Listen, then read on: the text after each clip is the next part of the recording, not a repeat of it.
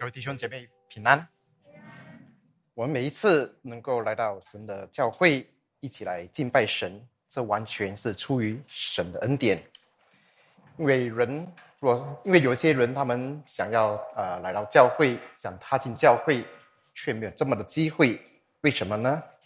当然，有些人他们可能生长在这个偏僻的地方，四周围根本没有教会；而有些人即使有教会，可是可能他们处在那整个的国家的一个的情况，他们如果要去教会的话，是冒着生命的危险，甚至有一些人可能是一生是躺卧在病床上的，无法下床，连出一个门都有困难，所以说要他们到教会去，更是啊不可能的事情。所以，如果我们看得到旁边有这样的呃，经过很多的许许的一个的困难，还是愿意想要一直没有放弃，想要到教会去敬拜神，与肢体一起来啊相聚。如果我们旁边有这样的一个的信徒，我们看到这样的生命，我们应该为他们来感恩，因为不是每个人都能够有这样的一个的生命。可是另一方面，我们知道，如果我们尤其是如果我们在教会里面好一段日子的门弟兄姐妹，我们知道有一些人或许过去他们是非常热心的，也在各种的一个的侍奉上来敬拜神，来很像为主来摆上一切。可是后来他们却远离了教会，甚至可能是离弃了神。尤其是如果我们看得到的是，可能我们家中还也有这样的情况，就是我们过去的一些的年轻人。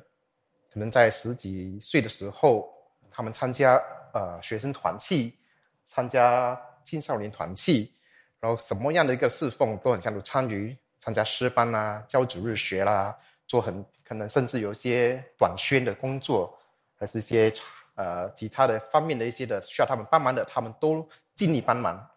可是到了他们可能毕业后，他们出来工作了，渐渐的，然后认识了呃男女朋友。组织一个家庭，呃，得到了孩子之后，他们在教会里面的那份从前的那份的热心，就慢慢的很像就不见掉了。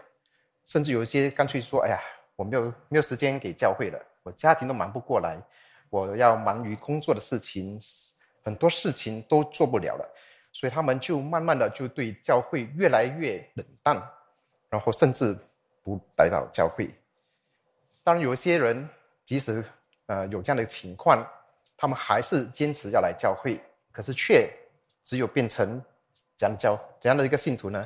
就是礼拜堂徒，一个星期最多只是去参加主日而已。那在平常的日子当中，他们用的方法就是世人的方法，他们看到什么就是跟世人没有什么两样，然后他们所关注的一切都是每个人都所关注的。那。我这样提出来，这种这样的一个情况，你们认为是多数的人都是这种很像，呃，从前热心，然后后来不认识主了，还是少数呢？我现在要提出来的是，你们有这样的一个的旁边的人有这样的经历吗？甚至我相信会有的，因为我遇到了不少的一些的做父母的，他们的孩子可能三四十岁，他们最大的一个的。盼望就是教啊，孩子能够再一次回到教会来。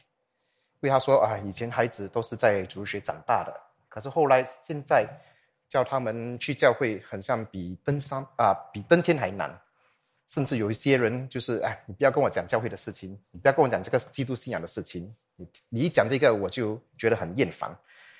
可是我们知道这样的一个情况，如果发生在我们身上，如果发生在我们的孩子身上。这个是对父母来讲是最大的一个的，很像一个打击，叫父母亲非常难过的事情。可是我们要想，这种的事情难道只是发生在年轻人的身上吗？就年轻人他们因为以前啊很幼嫩，所以什么都可以参加，后来有了工作，他们就很像对神冷淡了。难道就发生在年轻人才有这样的情况吗？其实也未必，因为我们知道有一些的啊。成年人，他们可能在他们人生的可能三四十岁的时候才接触的这个福音，然后他们认识了主，可是刚开始的时候，可能就是对这个信仰也感觉到哎，很很好，觉得这个信仰很不错，然后可以帮他解决问题。可是跟主同行过后，可能三五年之后，他们也是觉得，哎呀，慢慢这个信仰也不过如此，他们跟从神的心就一样的就淡化了。那如果我们看到这样的情况，我们一定要问：为什么会发生这样的事情呢？为什么过去可以大发热心的在教会里面服侍主，可是有一天却离开教会，甚至离弃了神呢？如果说是那些的年轻人，或许我们还可以理还可以理解，年轻人嘛，如果只是还是呃在籍的学生，他们常常关注的或许就是学业。可是，如果学业也只是啊马马虎虎，可是不太过注重的，他们好像就没有太多其他的叫他们忧愁的事情了。很像，即使嗯，即使我们遇到了什么啊经济的一个的问题，什么金融风暴等等，他们也不会太过在意。他们跟我们成年人不一样，我们有家庭的人，家庭的情况我们会操心。如果我们今天失去工作，我们会为这家人的一个的三餐的事情来担心。我们有年长的父母的，我们想到，哎，我们怎么去照顾我们的父母？我们到了中年的时候，很像经济不好的时候，我们就很担心，可能自己会被裁员。当然还有其他各种各方面很复杂的事情。我们的呃，很像那个家婆跟媳妇之间的一些的摩擦，我们跟同事的一些的关系。还有我们跟其他的亲友们的一个的紧张的一个情况，很多很多复杂事情，很像只有成年人才会想到的，所以很像从另外角度来看，就像年轻人这些很像只有很单纯的来到教会的内群的年轻人，很像什么东西都不用太过忧愁，所以他们很像反而是很容易就花时间在教会里面，然后跟从神。或许就是因为这样的情况，主耶稣曾经说过。若你们不回转，变成小孩子的样式，断不得进天国。当然，我们晓得这些年轻人，我先先讲年轻人，等一下我再讲那些成年人。年轻人他们来到教会，都是年轻人，打成一片，有志同的一个的兴趣，所以很容易就一起的来侍奉上帝，一起来做很多的施工。可是到了这个他们回到了社会去的时候，他们跟谁接触？一个星期里面，可能五天八九个小时的时间是跟四人在一起的。旁边的同事每个都是讲，嗯，可能就是讲做事情的效率啦。放工之后想的就是去玩乐的事情，然后慢慢的他就这样受到一些的旁边人的影响，他们所关注的就是世人所关注的，赚钱啦，能够养家糊口啦，能够得到更多的一个产业啦。所以渐渐的，他们就觉得，哎呀，没有时间去教会。那如果他们的兴趣，他们所关心的就世界事情，那他们现在，如果他们还是信徒，他们跟神祷告了，神啊，你祝福我这个，祝福我那个，神会马上听吗？或许不会，可能神要考验他。那他说，哎呀，以前我跟从主这么久，以前也是热心的侍奉主，现在跟他求一个老婆也不给我，求一栋房子也不给我，我就不要。这位上帝了，我就抛弃他，我自己找更好。所以这样的情况发生的时候，人就觉得去教会是浪费时间，甚至比较严重的，他们觉得，哎呀，我过去年轻不懂事，是被教会骗的。所以为什么有一些人，你跟他讲到教会的事情，那些年轻人可能已经到了中年，三十二三十岁的时候，他们会认为以前是被教会骗的。所以你看，现在在跟他讲信仰的事情，他叫你不要抄，他就他就可能就是。反对你的一个的话语。那讲到中年的人也是一样，如果一个人中年了才到教会来，那一般的情况都是因为有一些的问题，让他们想要得到答案，可能找了很多的方法都找不到。后来有人把他带到教会来，为他祷告了，然后又看到哇，教会里面的弟兄姐妹也很关心他，渐渐他的问题解决了，他觉得诶，这个信仰也不错。最起码这个信仰，基督信仰也不会教导他做坏事嘛，所以他就来到教会。可是渐渐的问题没有了，问题解决了，可是他就觉得，哎呀，也只不过如此。因为人心是很容易就忘本的。现在人家对你好，你很记得，过了两年之后、三年之后，那个的感恩的心就不见了。所以有一些情况我们也看到，有些人哇，可能呃年长者需要去动手术，家人为他祷告，哇，OK，好，好好好，你为我祷告很好，手术成功了，哇，可能第一第一一个晚上手术手术成功之后，OK，感谢你的神啊，你的神医治我。过了两个星期过后，两个月之后去教会啊，不用了，不用了，以后啦，以后我身体再好一点的时候才去，这个以后永远不会来。所以你你们了解我在讲的吗？所以我们每一个阶段，人的每一个阶段，其实都有可能说，我们今天热心来到教会，然后听得到，或许两个月过后，一年过后，我们就在这边看不到各位。当然，如果你们不在这边，你们去了别的教会领受神的恩典，这个还不用没有关系。最最可悲的就是根本就连教会都不愿再去。所以我们要真正的知道，为什么人。没有这样的，很像能够持续的，能够跟从神的心呢？其实我认为最大的一个问题就是人的心根本没有改变，因为他本身很像只有在外外表上认识了上帝，可是内心却还是一样的。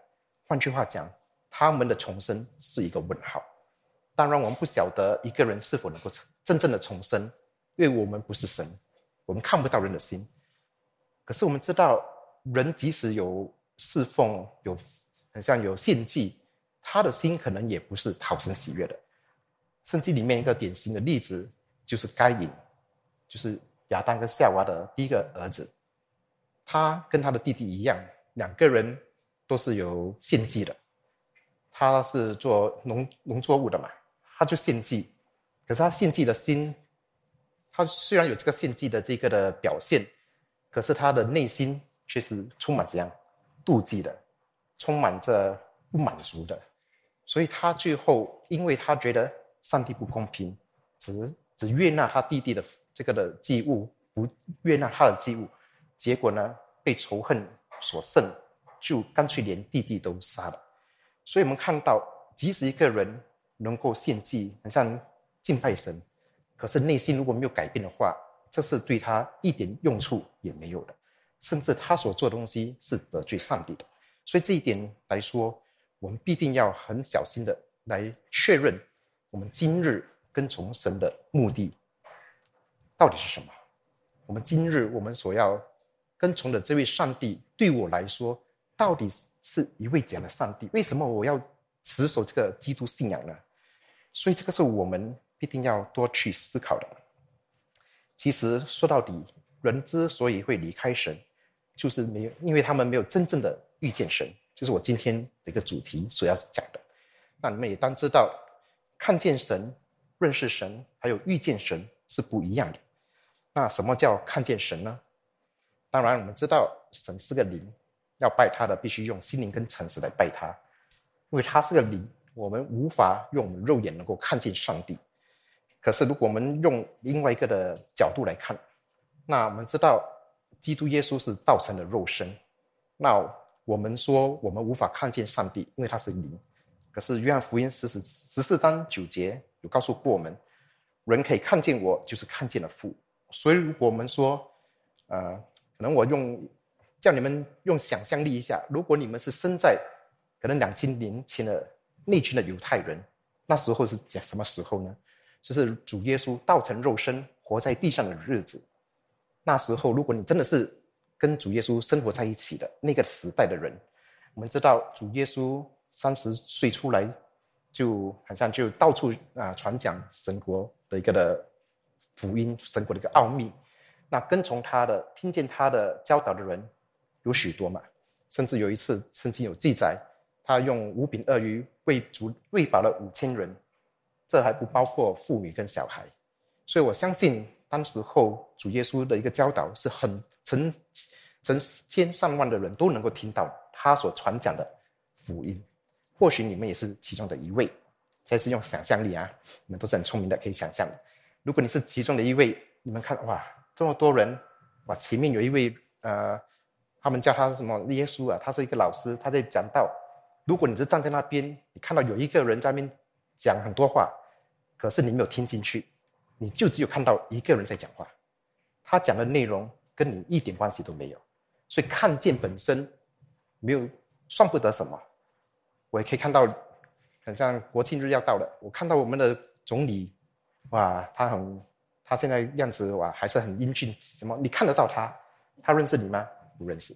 他跟你有什么关系吗？他做的政策或许会影响你，可是直接来讲，他跟你没有关联，对吗？你看见他，可是又怎样？所以，如果我们只是单单看见了主耶稣，可是不认识他的话，那是没有益处的。可是，人看见了主耶稣，即使认识的，也不代表他就一定能够信靠耶稣。那我们既然这边讲到认识耶稣，我们就要思想什么叫认识耶稣。如果我们读这个圣经的话，我们知道，哎，人家看到耶稣的时候，他们就说：“哎，这个不是那个木匠约瑟的儿子吗？他的父母我们不是认识吗？如果他是你的邻居啊，耶稣我认识了，他就是这个从小到大就是十二岁就跑掉，然后妈妈找不到他的那个孩子，很调皮的。可能人家看他的眼光是这样，认识他嘛，就木匠的孩子。那他的。”我们知道主耶稣他是这个约瑟玛利亚的儿子，可是他他也本身也有一半的有一些的弟弟妹妹人，可是不是同父同母的啦，因为他这个耶稣的父亲就是上帝本身，所以他的弟弟们、他的妹妹们都认识耶稣。如果我们圣经熟悉的话，我们知道起初他自己的亲兄弟都不不承认耶稣，也看不起他的。常常是讥笑他的，所以我们对一个人只单单表面上的认识，那个也没有什么益处的。甚至圣经也告诉我们，就连魔鬼本身也是认识耶稣的。我们读一处的经文，《使徒行传》十九章。那时有几个游行各处念咒赶鬼的犹太人，向那被恶鬼服的人，擅自称主耶稣的名，说：“我奉。”保罗所传的耶稣策令你们出来，这个人他是奉保罗所传讲的耶稣的名，策令那个鬼出来。嗯，然后十四节这边说什么呢？做这事的有犹太祭司长斯吉瓦的七个儿子。恶鬼回答他们说：“耶稣我认识，保罗我也知道，你们却是谁？你们看到吗？”魔鬼本身告诉他：“我认识耶稣啊，保罗我也懂啊，你是谁？你算老几？你可以用耶稣的名来把我赶出去吗？你根本就不怕你。”所以，我们我要强调的是，这边讲到魔鬼他承认他认识耶稣，不单是这一次的一个的记载。我们也知道有一群鬼，他们鬼他们那群鬼服了一个人，然后耶稣看到他们，鬼就问他们：“你的名是谁？”他说是群鬼，然后那个鬼就告诉耶稣：“我们的时间还没有到，难道你要讲你现在就要对付我们吗？”他们就跟耶稣很像，就得着耶稣的这个的批准，ask ask ask for his permission，你把我们送去那个猪群里面去。你们记得那个记载吗？所以他们知道耶稣的权柄，他们认识他，认识耶稣基督，甚至这边告诉我们这。这处的经文告诉我们两件很重要的事情：魔鬼是认识耶稣的，可是这七个祭司长的儿子，他们不是认识耶稣的，他们只是奉保罗所奉的、所认识的耶稣的名来赶鬼，所以这个本身不能够达成什么的用处。他们以为哇，耶稣就是很厉害的，我用他的名就可以了。今天我也是来到教会，我是认识耶稣的，我用耶稣的名，我就可以得到一切，真的吗？如果是真的，那我们这边全部人都是很像，可能今天的情况就已经完全不一样了。很多时候，我们知道，即使我们很信靠耶稣，我们每一天的生活当中还是很多的软弱，还是很多的办不到的事情。所以，我们真的要思想，我们认识的耶稣基督的能力到底怎么得着？所以，甚至这个雅各书二章十九节还告诉我们。魔鬼不但是认识耶稣，他也信神只有一位。可是，如果我们刚刚才我们的情经文，如果我们有去读这个雅各书二章十九节，说魔鬼也信神只有一位，可是他却是战惊的，他是惧怕的。虽然知道上帝只有一位，可是他对他来讲，没有益处的，因为他只有一位，所以只有他能够审判这个魔鬼的一个的罪。所以这个是我们认识上帝也好，我们说哦，我们承认只有一位上帝。可是如果我们的心没有遇见上帝，这个或许也是对我们没有太大的益处。所以我们必定要真实的遇见神。那刚才我说到了一个遇见神的一个情况，那圣经里面有一个最典型的例子，就是一个人遇见耶稣基督之后的转变。那个是谁？我们很熟悉的。使徒保罗，他是什么？他是以前是凭着自己的热心逼迫教会的，直到有一天，这个是我每次都常常常都在讲的。他在大马士革的路上，有光很像照亮他，他就问：“哎，你是谁？”我就是你所逼迫的耶稣基督。那个时候开始，保罗的生命就完全的翻转过来。所以从那边开始，他才很像真正的保罗就。遇见了耶稣，那到底什么叫真实的遇见耶稣呢？真实的遇见上帝，不代表说我们就会很完整的、很明，就是上帝的一切，我们都很完完整整的能够明白过来。其实不一定的。可是如果说我们遇见了他，我们对他有兴趣，我们会一步一步的想要更认识上帝。拿一个例子来解释这一点。如果我们当中还有很多的年轻人还没有对象的话，有一天你在走在大街上，很多人，可是你突然间看到，哎，哇，你心目中的白马王子出现了，还是那个白雪公主啊，就是他，你一看见他就马上动心了，这个成成语叫什么？一见钟情。你看到万人当中，你看到他，哇，就是吸引你，然后你就对他有兴趣了。那你对他有兴趣之后，你会怎样？想办法去认识他、接近他、多了解他。当然，我们说我们跟上帝的关系，或许也有一点很像一见钟情的关系。你看见了上帝之后，你被他吸引了，之后你会想要多认识上帝，说懂，想要去多了解。哎，这位上帝是谁？他能够带给我什么？他的整个属性，他所关心的事情，他最讨厌的事情是怎样？我有想要想要去多认识他。当然我知道，我们这边很少人是跟主耶稣是一见钟情的啦。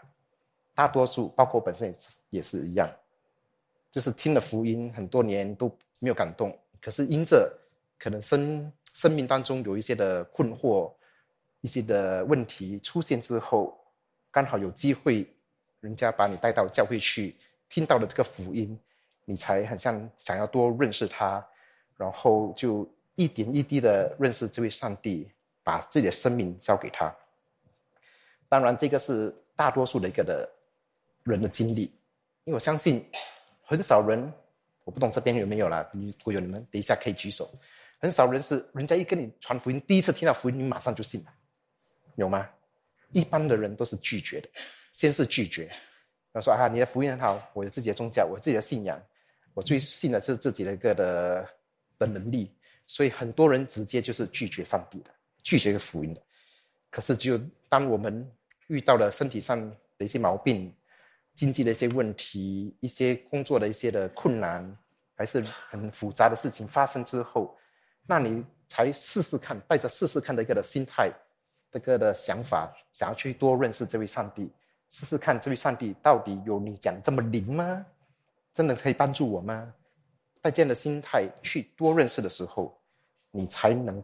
很像你才多了解这位上帝，然后你慢慢的才将你的生命交给主。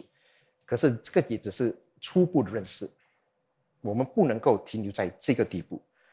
我们如果说我们遇见神之后，我们必定要心被打动，知道上帝你真的是唯一的。我有了你之后，真的什么东西我都可以看淡了。换句话讲，我们可以跟神很像。开始有点擦出火花的一个的心态，我不晓得你们有没有这样跟神谈恋爱的一个的心，擦出了火花，然后多认识他，跟他在一起，常常就是享受他的同在，还是啊，信哦，因为我从小就在在教会长大的啦，我爸爸叫我去我就去了，还是这样的心态，所以这个是我今天所要强调的，我们到底有没有遇见这位上帝呢？我们看一下这个马太福音，我们也是非常熟悉的一处的经文。马太福音十三章四十四节，天国好像宝贝藏在地里，人遇见了，这边讲到遇见，就把它藏起来，欢欢喜喜的去变卖一切所有的，买了这块地。这边讲到遇见了，遇见了什么？遇见了好东西，遇见了宝贝，遇见了无价之宝。所以遇见了之后，欢欢喜喜的，愿意变卖一切。买这块地，因为知道这个金是没有比这个更好的价值的，所以愿意，如果可以用我的一切、我的产业、我的生命来得到这个，我愿意这么放弃的。我们有这样的心态吗？我们有这样的，很像有预见到上帝的这个美好，到我愿意将一切愿意的跟神交换吗？这是我们自己去思考。然后四十五节，同样的，天国又好像买卖人。寻找好珠子，遇见一颗重价的珠子，就去变卖他一切所有的，买了这颗珠子。同样的，遇到了好珠子，愿意变卖一切来寻，就是为了得到这颗宝贵的珠子。当然，我们相信圣经里面还有很多其他的一个形容词。可是我们今天，我们真的是带这样的心来了解到，一个人真的遇见。耶稣之后遇见上帝之后，他心里有怎样的转变？今天我要再读另外一处的经文，就是路加福音十九章。这边我们慢慢的读，路加福音十九章一到十节。这边讲到一个人的一个的故事，或许有些人听过，可是他不是跟其他的圣经的人物这么出名。他就是谁呢？就是这个撒该。我们这两天的这个儿童营，他们也讲到这个沙盖的故事。那个我太太在预备的时候，就得到，诶，这个沙盖的这个人物很很有意思，也是真的是从他身上能够学习到很多功课。所以我们一起慢慢的来读，看这个沙盖到底是谁。所以十九章第一节，耶稣记得进了耶利哥，正经过的时候，有一个人名叫沙盖，做税吏长，是个财主。但我们这边讲到，他是一个税吏长。税吏长是谁？税吏税吏就是 tax collector，跟人家收税的。当然不跟现在政府一样，现在政府 IRA 收收税的。到了这个这个年这个月份，就是我们要纳税的月份。可是当时候的那些犹太人，他们是通过这些税吏来跟人群人民，就是呃夺得他们的这个的税。为什么他们其实这个税率是不受欢迎的？为什么呢？因为他们是从中得到很很多的利益的，可能要成交政府的，可能当时候没有消费税啦。可是如果乘乘上去政府的消费税，如果是八八线的话，可能那个税率要抽你十八十八个 percent，就是他多拿了十个 percent。了解意思吗？就是从中他就索取所要得到的一个税就很多。所以很很多人都不喜欢这个税吏，这边他不单是税吏，他是税吏长，就是说他是可能是管个吏的，管那群税吏的。所以我相信可能他捞的油水更多，所以很多人讨厌他。可是他有一个很特别的一个的，像他的一个的特色是什么呢？第三节，他要看看耶稣是怎样的人，只因人多，他的身量又矮，所以不得看见。这边讲什么？他很矮，所以他听到哎，耶稣可能要经过这个地方，听闻过耶稣，哇，这个耶稣很像很很厉害，到处去传讲的人都说哇，他讲的很好，我也去看看他到底是谁，何方神圣。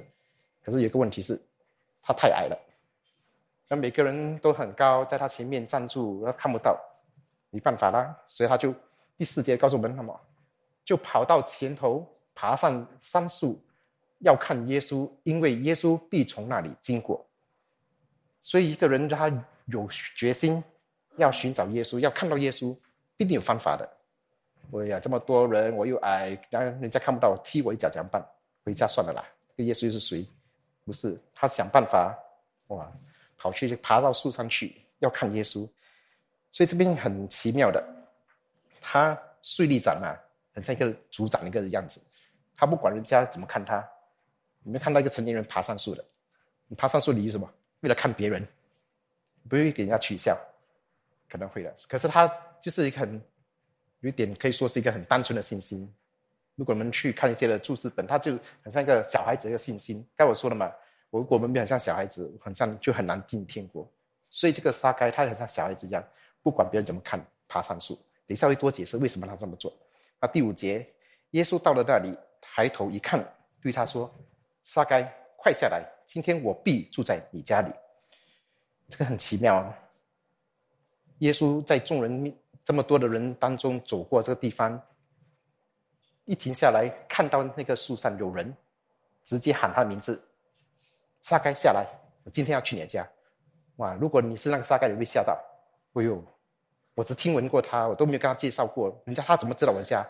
我我是谁？叫我的名字。突然间你走到一半，国荣下来，我吓一跳，肯定吓一跳。可是这个是上帝的奇妙，原本就认识了他，可能就是因为他耶稣要寻找他，才。故意走到那个地方去的，所以这个都是上帝的作为。那当然，我们知道，等一下会多解释这个很很有趣的。那第六节，他就急忙下来，欢欢喜喜的接待耶稣。众人看见，都私下议论说，他进到巨人家里去住宿。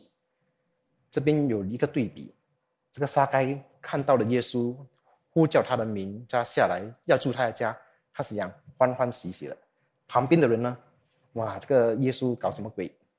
他认识他？难道他不知道他是税吏长吗？是众人的一个的敌人吗？他不懂骗多少人的钱，每个人都讨厌他。虽然个子矮，可是这么有权柄，每个人都想要打他。这个耶稣还跑去他家，他真的是要找罪人？难道耶稣也是要从他身上得到什么益处吗？因为他是财主嘛，有钱。然后耶稣去他家，可能是带着不对的一个的心态，想要去他家。得到什么好处吗？所以每个人都是用不同的眼光，自己的眼光来看待事情。你像耶稣，他去到一个巨人家，人家就有议论纷纷的。所以这个是我们要看见，上帝要护照门，旁边人可能有意见，可是上帝要得着的绝对不会放过。那第八节，撒该站着对主说：“主啊，我把所有的一半给穷人，我若讹诈了谁？”就还他四倍，啊，这个撒该也很了不起。现在不但欢欢喜喜，耶稣啊，像叫他过下来之后，人家议论纷纷的事情，或许我不知道他有没有听到，可是他马上得到感动。我愿意将我的财产一半拿给穷人，我骗过谁的四倍还给他。这个是耶稣吩咐他做的吗？不是，他遇见了耶稣，信心好像就。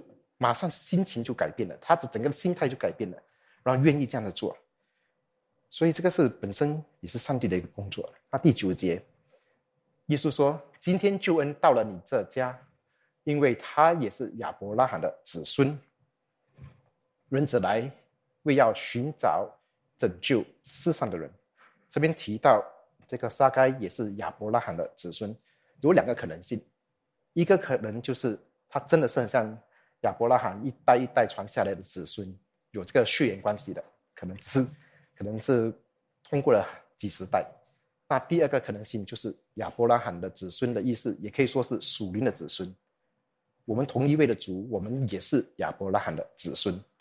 可是我这边要提出这一点是说，虽然很像，如果是一个血缘关系的一个子孙，可是也不代表说我今天蒙恩了，我的儿子。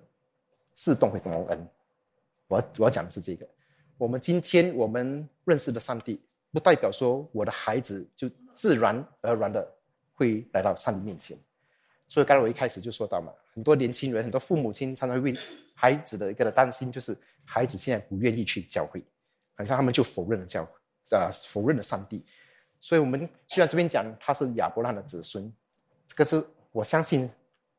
比较多注重的是那个属灵方面的子孙的意思，因为有一个的基业，同一个上帝要拯救的人。可是我们不能够有一个错误的认识：我蒙恩，我的儿子、我的孩子就必定要蒙恩。所以我们知道救恩不是自动的。所以我们第二点我们要查验的是：人真实遇见神之后，会带来怎样的一个的转变呢？那首先我们看这个沙该的转变。刚才我们说到这个沙该，他遇见神之后，很像很多的一个的举动，是我们可以学习到功课的。那么从三方面来看，那第一就是，其实沙该还没有真正的目视到耶稣之前，已经有一些改变了，因为他为了看耶稣，就是他不管别人的看法，不管人家可能会取笑他。他不在乎这些，他所在乎的就是他要看见耶稣，所以他才会爬到那个树上去。这一点，我们有些时候，我们跟人家传福音，人家都是先拒绝你的。有多少人会直接想要多认识你的上帝？没有。那撒该很不同。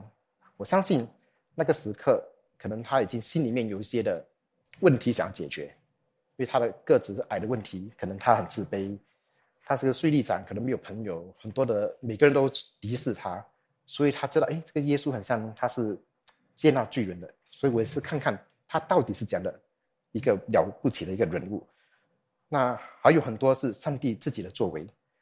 那耶稣到了这个耶路撒冷这个地区去，经过他靠近他的家附近，这个谁带领的？也是上帝所带领的。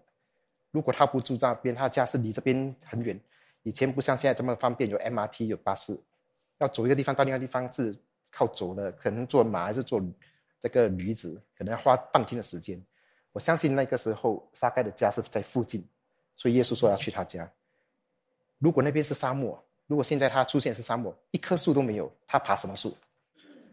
所以他有一棵树可以给他爬，也是神的恩典呢。而且他愿意爬，他也会爬。我今天叫你去爬树，你爬得到吗？我们很难爬得到，所以这个是很多小小的一个的，我们看起来很像这样读个一秒钟就读完的一个的一个字句，可是我相信上帝很奇妙作为在每一样的事情当中。那另外，我相信这个撒该他有这个性情上的转变，怎么说呢？他本身是虚力长嘛，是有有权势的，现在他做的，刚才我说了嘛，他做的很很像很很傻的一件事情。一个成年人爬到树上去，为了要看一个人，可能他是很羞耻的，爬个树，哎呀，最好不要给人家看到，爬得远一点。然后耶稣来的时候，我看到他就好，耶稣看不到我就 happy 了。现在耶稣停下来，不但把我认出来，还这么喊叫我下来，不是很叫我很丢脸吗？每个人知道，哎呀，我爬树哎。如果换成是你，如果你没有被圣的灵感动，嗯。很像你的一个羞耻的事情被人家揭穿了，你会怎样的反应？哇，气死了！这个耶稣，你看到我就算了，还要这么把我，很像就把我的丑事让每个人公开给人家听，真的是丢死人了。可是撒该讲，不但没有生气，欢欢喜喜的就跑下来了。他所在乎的眼中只有看到耶稣看见了我，我被他认识嘞。哇，每个人都讨厌我的，就耶稣认爱我，他认识我，这个就够了。多么满足了，所以我相信他的这个的生命的体质也是神所预备的。嗯，那他是怎么讲？他也是一个税吏长嘛，一定有有点势力，有点的可能也有手段了，不是一般人可以欺负。如果他个子又矮，如果他没有这个势力，没有这个权柄的话，谁愿意听他的？谁愿意跟他纳税给他？肯定不会嘛。所以这个是我们看到很多的很奇妙的事事情。那第三。撒该是实际的以他的行动来显明他的这个的悔改的心。刚才他我们都读到了，他就宣宣告说：“我一半的财产拿出来捐给穷人，那我骗过谁的四倍还给他。”马上自愿的一个实际的一个的行动，来证明他今天真的是有个生命的改变。我们可以说我们爱主爱主，可是我们生命当中到底有怎样的一个的转变呢？所以这个是我们一定要看见的。一个人真的是遇见了耶稣，生命被感动之后，他的生命当中必定有一个实际的举动来显明他的一个的转变。等一下第三大点到最后，我会讲到这个雅各书，因为那边雅各书是很奇妙的，他是把很多信徒应该有的这个的生命的个的举动要彰显出来的。等一下我才来多解释那里。那第二。我们要看的是，为什么撒这个撒该有如此像戏剧性的这个的变化呢？一句话来讲，就是因为他遇见了主耶稣。更具体来说，是他被耶稣认识的。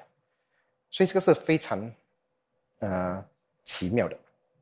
刚才我说过了，撒该身上所发生的一切事，本身是神的一个带领和神的作为。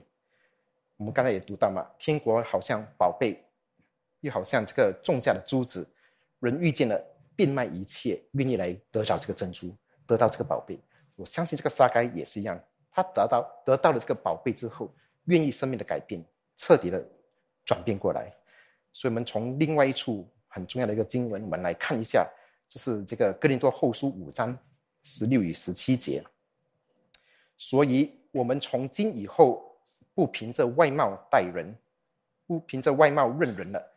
虽然凭着外貌认过基督，如今却不再这样认他。或许我们认识耶稣，也是只是认识耶稣的一些的特性，上帝的一些，上帝是爱，上帝是公义的，上帝是怜悯的，上帝是慈爱等等，我们都认识。可是我们不要单单表面上的认识。若有人在基督里，他就是新造的人。旧事已过，都变成新的了。这边讲到很重要的，我们也常常听到的这句经文：若有人在基督里，他就是新造的人。新造的，就是我们过去我们的做事的方法、我们的想法、我们的一切、我们的喜悦、我们所、我们的喜好、我们的整个的性格，或许都要改变，完全是很像新造的一个人，重新做人的一个样子。所以，我们今天读了这处经文，我们要去思考。我今天认识上帝是外，只是单单在外在认识他，头脑知识认识他，还是跟神有这个亲密的关系，让我能够看见他，能够生命当中真的有这个转变呢？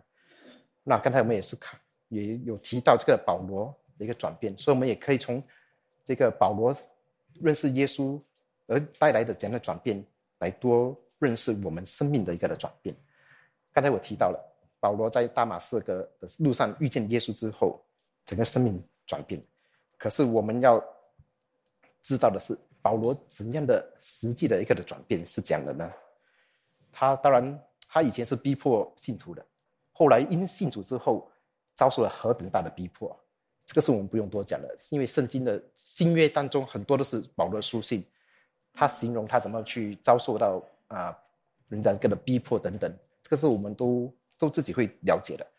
那我们要知道的是。保罗他其实跟其他的这些犹太人是一样，因为犹太人他们虽然不认识耶稣，可是他们却知道，在犹太人当中，他们知道有一位弥赛亚要出现来拯救他们，对吗？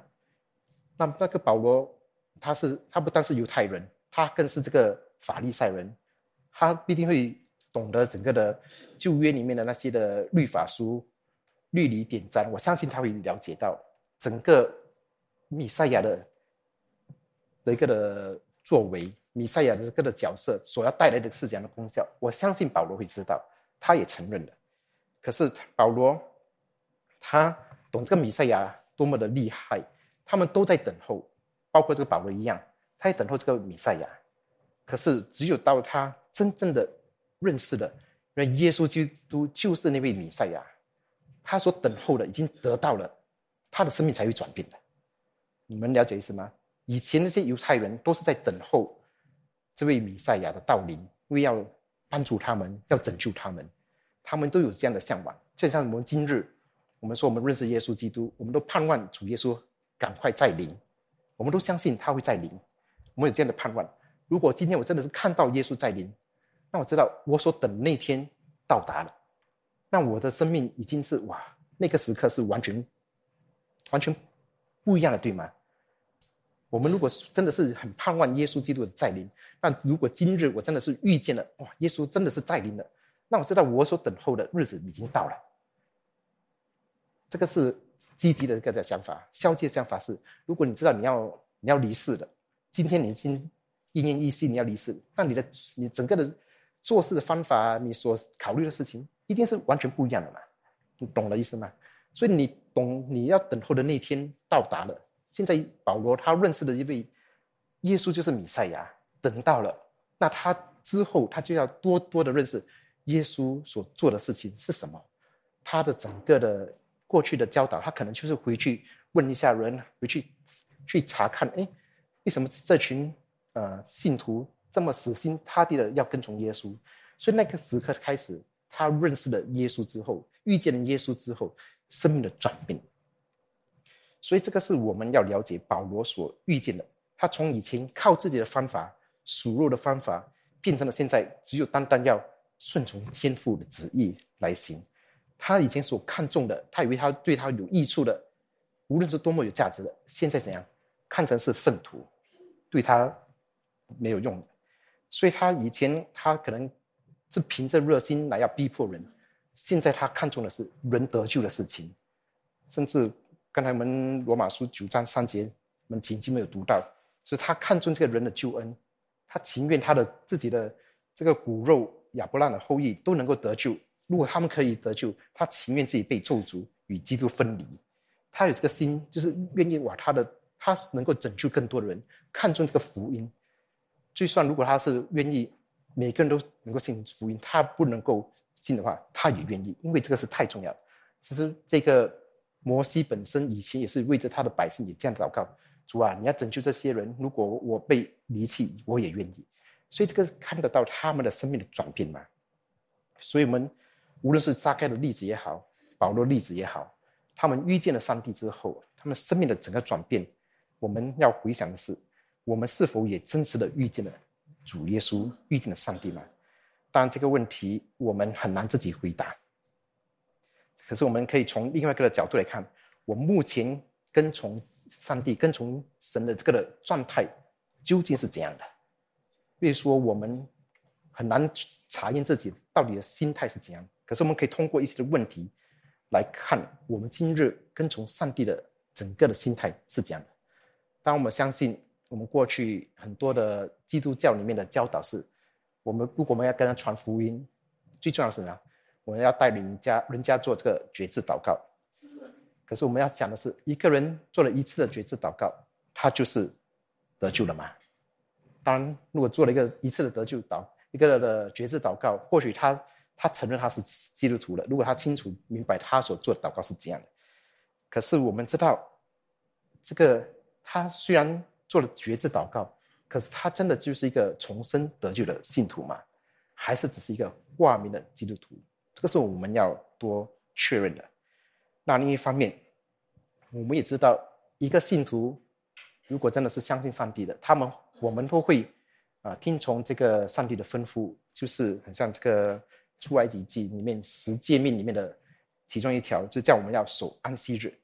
所以，一个真正的信徒，他或许能够每个星期来到教会守这个安息日，他也能够常常读经祷告。可是这个就是等于他一定得救吗？他已经就是完全重生了吗？所以这个是我们应该要多思考的。一个人要成为基督徒，其实不难。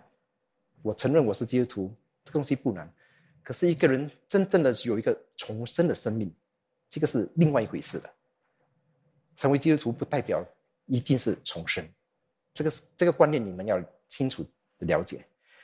当然，我们要问的是，可能我接下来我有一些的问题，我们自己去查验，不用回答我，你们自己面对神，用真实的心来面对神来回答，不用，就是这是你们自己跟神之间的关系，就是为了你这样，我们知道上帝愿意我们都传福音的，因为这个救人救人灵魂的事是很重要。那为了传福音，如果你今天。你在跟人家谈一笔生意，还是你是一个打工的，你要完成一个很大的一个的工程，可是你知道，哎，你的邻居快要不行了，他真的很沮丧，今天真的是很绝望，要死掉了。你愿意放下你的工作，跟他去花点时间跟他传福音，想要拯救他吗？你做得到吗？还是说，哎呀，我的工作这么忙，我这个生意这么大，他不会死的啦，我相信他会死啊，上帝会叫他等我的。你是这样的心态来想吗？那如果说我们去一个公司，哇，很难才进到这个工作，得到这个工工作，哇，他们每个他们可是这个公司有一个 culture，有一个文化，他们很强强调这个呃同事之间的凝聚力 team building，而且他们每个月哦一定要选择一天哇，就是出去一起看电影也好，去吃也好，还是做一些活动，就是为了要让整个的整个的组一有那个凝聚力。可是他们每次好像就选择星期五嘞，星期五我每每个星期五有小组哎，啊，现在问题来了，是每个星期跟组长，sorry 啊，组长，每个一个月的一个星期我要请假，因为我有 team building。还是你会尽量告诉你的组，哎，星期五不好了，不如我们放去星期四好不好？还是你根本就不会不用考虑，我看中这个小组的时间过于我的 team building，所以看你们，只要你们是星期五，sorry 我不可以参加。这个是我跟你们讲，你们自己回答的问题啊。那我们知道做妻子的，上帝的吩咐刚刚过的这个家庭月，你们要顺服丈夫。可是我怎么看我的丈夫都是无用的嘞？上看下看，我看了几十年，越来越无用，越来越糟糕。我怎么顺顺服他？我心里面是一直很挣扎这件事情，还是我默默的，还是一直为他祷告，让上帝能够真的改变他？你自己回答。但更更可更可怕的问题来了：如果你有孩子的，如果你有女儿的，你的女儿给人家强暴了，现在怀了怀了孕。上帝的教导是我们不可以夺走生命，不可以堕胎。你愿意怎么去面对这个问题？很真实的情况，也是很难回答的问题。那你还不止这样，祸不单行，你察觉到，哎，这个孩子好像有点，医生说他有点的不正常，生出来之后会很惨。你愿意顺从上帝的的一个教导，不堕胎吗？还是你放在祷告再查一遍？这个是我讲的是很真实的一些的可能会发生的情况，可能开始的时候哇有点很像搞笑的问题，很像简单的，可是其实有一些的，上帝有些时候会许可我们面对一些很艰难的问题，是一个试炼放在我们身上，我们是愿意的，知道上帝旨意，愿意去顺服吗？还是我们就是想要跟上帝讨价还价？还是哎呀，这上上帝啊，你怜悯我这方面我做不到。你赦免我，然后我在其他方面我补偿给你，会这样的心态吗？所以这个是我们自己要面对上帝来回答的。如果一个人真的是愿意要跟从上帝的，我愿意为主的缘故，为了保守我的整个的信仰，我愿意付出代价吗？如果只是单单认识，如果只是单单看见耶稣，还是只是单单表面上的认识，这个是不用多讲的，是做不到。所以另外一个是，我们要问的是。为何有些时候我们真的是无法以神的这个旨旨意来做事情呢？刚刚说的这些问题嘛，可能我们很多挣扎，哎呀，这些我们所长老所问的这些问题都很难回答，我都做不到。那同样的，我想通过一些问题来让各位自己来查验，那你起初信主、接受主的原因到底是什么呢？究竟是什么呢？什么什么？你真的是来到愿意来到神面前，称自自己是基督徒，说你要愿意跟从主的那个理由到底是什么呢？你的信，你的整个的信仰是真实的吗？那第二，那你是不是真的相信，在这个世上除了神之外，除了这个耶华神之外，再没有其他的神呢？今天我们相，当然我们相信，如果我们是基督徒的，我们都知道神只有一位。可是刚才我们读到了嘛？雅各书讲的，撒旦魔鬼也相信，可是撒旦魔鬼相信神就一位，他却是震惊的。他知道这位神是要审判他的，虽然只有一位神，他相信，可是这位神是要审判他的。所以，我们今天虽然说我们也相信上帝就一位，那我们必定要思想的是，我跟他的关系究竟是怎样？他真的是我的爱我的父吗？还是我只是另外一位神？我要听从他的就对了。那有些时候。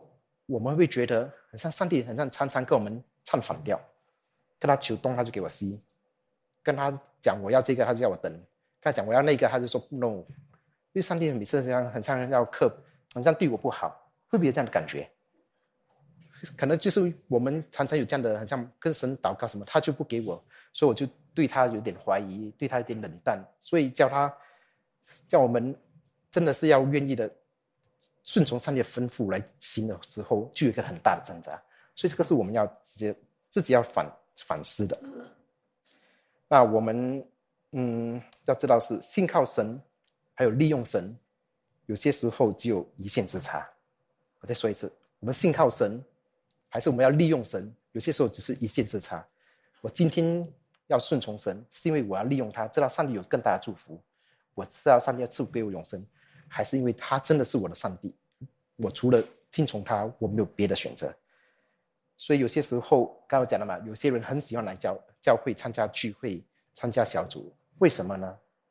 每个人参加小组的那个的出发点都一样的吗？有些可能是很想来教教会参加聚会，因为自己家里很多的问题，很想找一个地方来松懈一下心情。看到家里的情况很糟糕，所以我就想要来教会，泡浸在这个团体里面，起码能够安慰我。你参加小组是每次要听人家的消息，然后在后面给我 gossip 吗？我相信没有了。还是你真的是带着要祝福别人的心？还是有些时候你知道参加小组，有一些的有一些的问题你带出来的时候，每个小组员给你的安慰，给你一些的答案，给你跟你一起祷告，然后你每次都看到上帝怎么应允我，所以你很享受那个过程，所以你愿意。无论怎样，都花时间来参加这个小组参加的聚会，所以这些都是我们自己要面对上帝的话的一个的真实的这个情况。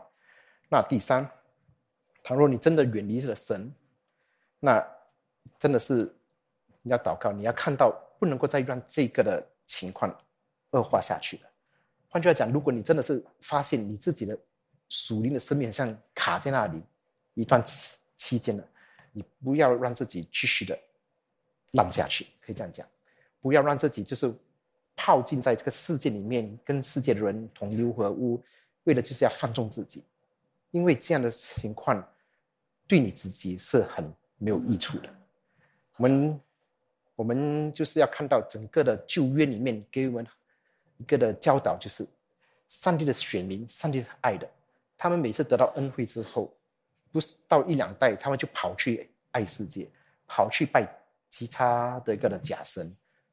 这个明明是上帝最讨厌的。上帝吩咐我们是不能够拜偶像的，可是外邦人的神，这些以色列民，他们好的时候就跑去拜这些大力神啊，跑去拜这些外邦人的神，然后上帝就处罚他们。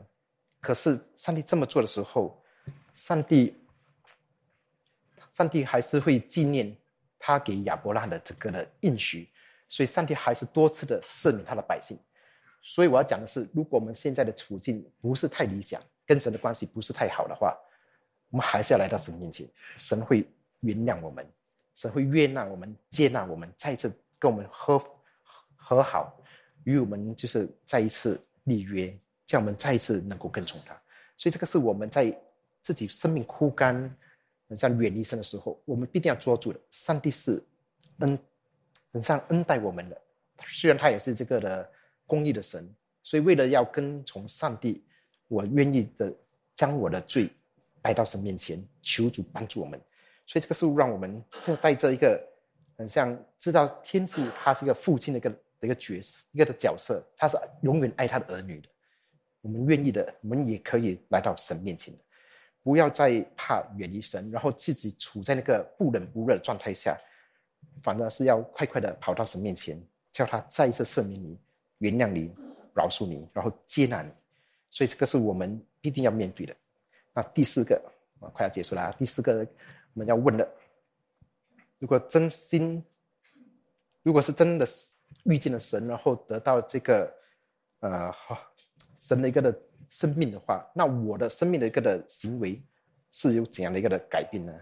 刚我说的，我们信了上帝之后，我们的生命必定要有一个实际的一个的改变。那如果我们要查验一下我们今日的一举一动，我们是合乎我们整个的身份吗？我们整个的信仰吗？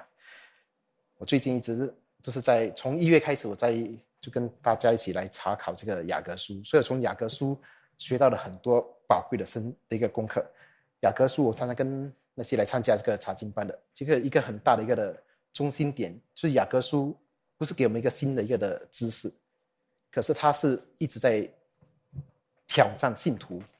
如果你真的相信上帝的话，你的整个的行为上有没有彰显出你的这个整个的信仰的一个的真实的一个的活出来呢？英文是说你有没有活出这个 Christian 的这个 life practical living。所以这个是我们从雅各书来学习到的。那当然，这边不会再讲雅各书，我讲的三章雅各书三章花的从一月到讲讲到现在，所以不可能现在剩下五分钟来讲完。可是我有一些的重点，你们自己去思考。雅各书所讲的一切，我们去很快的能够你们去思考一下。如果你的信仰是真实的，你对上帝的心是真实的，那你绝对不会是以貌取人的，以貌待人的。你不会人家对你好，你才去对他好。你看那个人对你有益处的，你才会跟他好。你会看每个人都是同等的，都是上帝有拯救的，都是上帝要我传福音的对象。所以这个是从雅各书我们可以看到的。我们会以貌待人呐。那另外一个是，刚刚我们刚才也是看到，耶稣他来到撒盖的家，他不是看撒盖的样子如何，不是想要从撒盖那边得到好处益处，耶稣才来到他的家。上帝要拯救他，所以我们绝对不能够以貌待人。这个是我我们真的是信靠上帝的。那如果你是真心相信上帝的，那你必定也会爱人如己，你会把人家当成很像。你自人，你想让人家对待你，就像你对待人一样。如果你想人家尊重你，那你要懂得怎么尊尊重别人。如果你不要人家小看你，那你也不要去小看别人。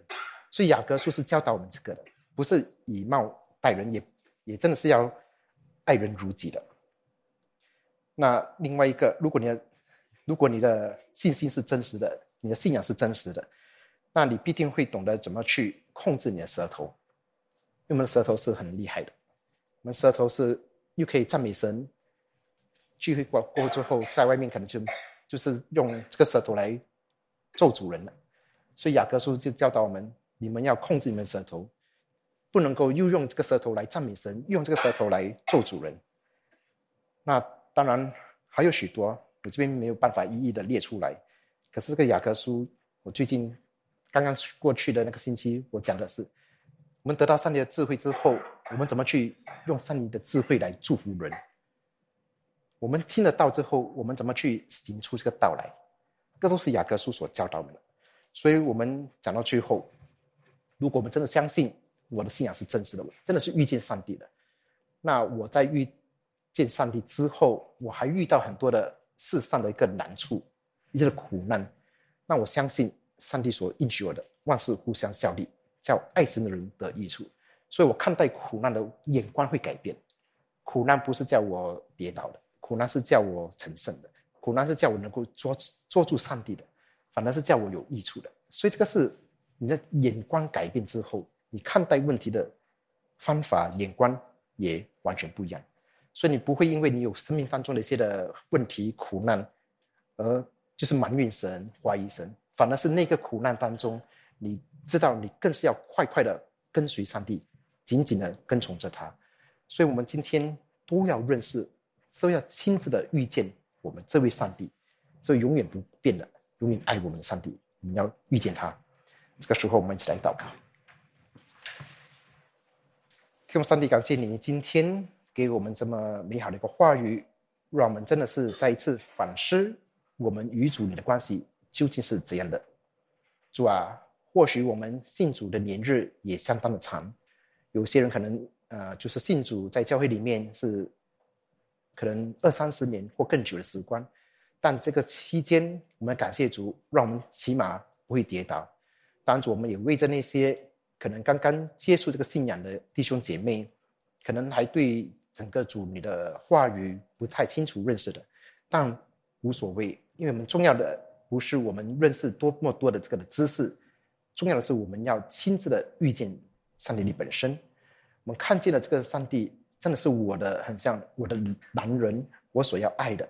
他是我永远的这个丈夫，我是他妻子的话，我是愿意放下一切来跟从他，尊尊敬他，来继续的与他同行的。所以，求主真的是帮助我们在这里的每一位弟兄姐妹，都能够查验我们自己现在的生命的情况到底是到了什么地步。尤其是今天我们要一起守圣餐的时候，更是叫我们再一次的查验主啊，我们真的是能够坦然无惧的站在你面前，领受这饼这杯，来得到主你的整个的恩典，你的整个的赦免。主，我们就摆下了石棺完全交托，奉靠救主耶稣基督的名祷告，阿门。